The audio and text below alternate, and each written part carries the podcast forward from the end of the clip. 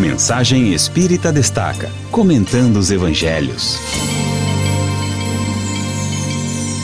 Com certeza você já deve ter ouvido ou leu essa frase. Bem-aventurados os misericordiosos, porque eles alcançarão misericórdia. Esta frase foi dita por Jesus quando declamava o Sermão das Bem-aventuranças. E Mateus a transcreveu em seu Evangelho no capítulo 5, versículo 7. Mas o que será que Jesus quis dizer com ela? Ser misericordioso é compadecer-nos da miséria alheia. Mas o que é miséria? Sabia que existem dois tipos de miséria? A miséria material e a miséria espiritual. A miséria material apresenta-se nas formas da indigência, do abandono ou da enfermidade. A miséria espiritual, ela é caracterizada pelos 1001 jeitinhos da imperfeição humana. É a maledicência, é o ciúme, a inveja, a raiva. São tantas misérias.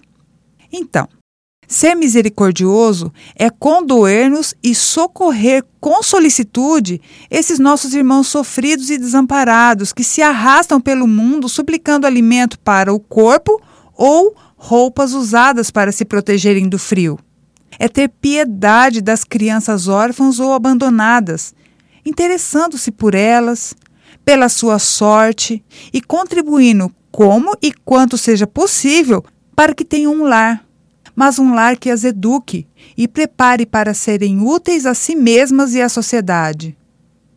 Ser misericordioso é sensibilizar-nos à vista dos doentes de depressão, portadores de transtorno bipolar, portadores de AIDS, câncer. Esses nossos irmãos têm sofrido muito e suas vidas muitas vezes são reduzidas à ruína e a uma sucessão de dores, angústias, melancolia.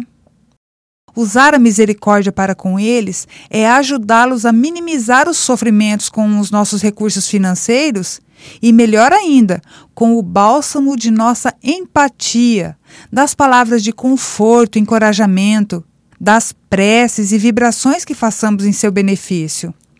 Ser misericordioso é, acima de tudo, suportarmos cristamente os defeitos daqueles que nos rodeiam.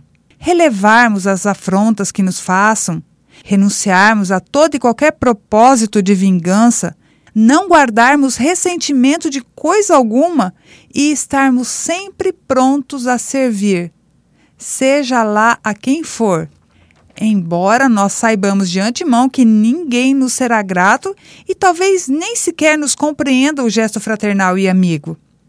Jesus Cristo considera bem-aventurados os que usam de misericórdia, porque, segundo a lei, cada um recebe exatamente o que dá. E espíritos ignorantes que ainda somos, no começo da nossa evolução, estamos, por isso mesmo, muito sujeitos ao erro.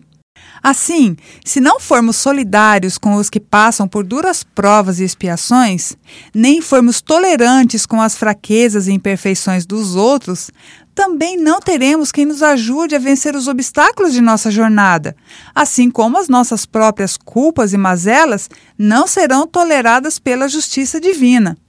E isso não por castigo, mas para que todos aprendamos a regra áurea, habituando-nos a fazer aos outros aquilo que gostaríamos que nos fizessem. Ninguém se iluda a esse respeito, supondo que um arrependimento de última hora ou recursos materiais oferecidos sejam suficientes para conquistar a graça de Deus e assegurar-lhe um bom lugar nas moradas celestiais. Através do Pai Nosso, suplicamos diariamente ao Altíssimo que perdoe as nossas ofensas, assim como perdoamos aos nossos ofensores. Pois bem, valorizemos nossas orações traduzindo em atos sublimes, boas palavras e perdoando de fato aqueles que de alguma forma nos têm ofendido ou prejudicado. Levemo-lhes simultaneamente com o nosso perdão completo e sincero também o amor, esse sentimento puríssimo que cobre a multidão de pecados.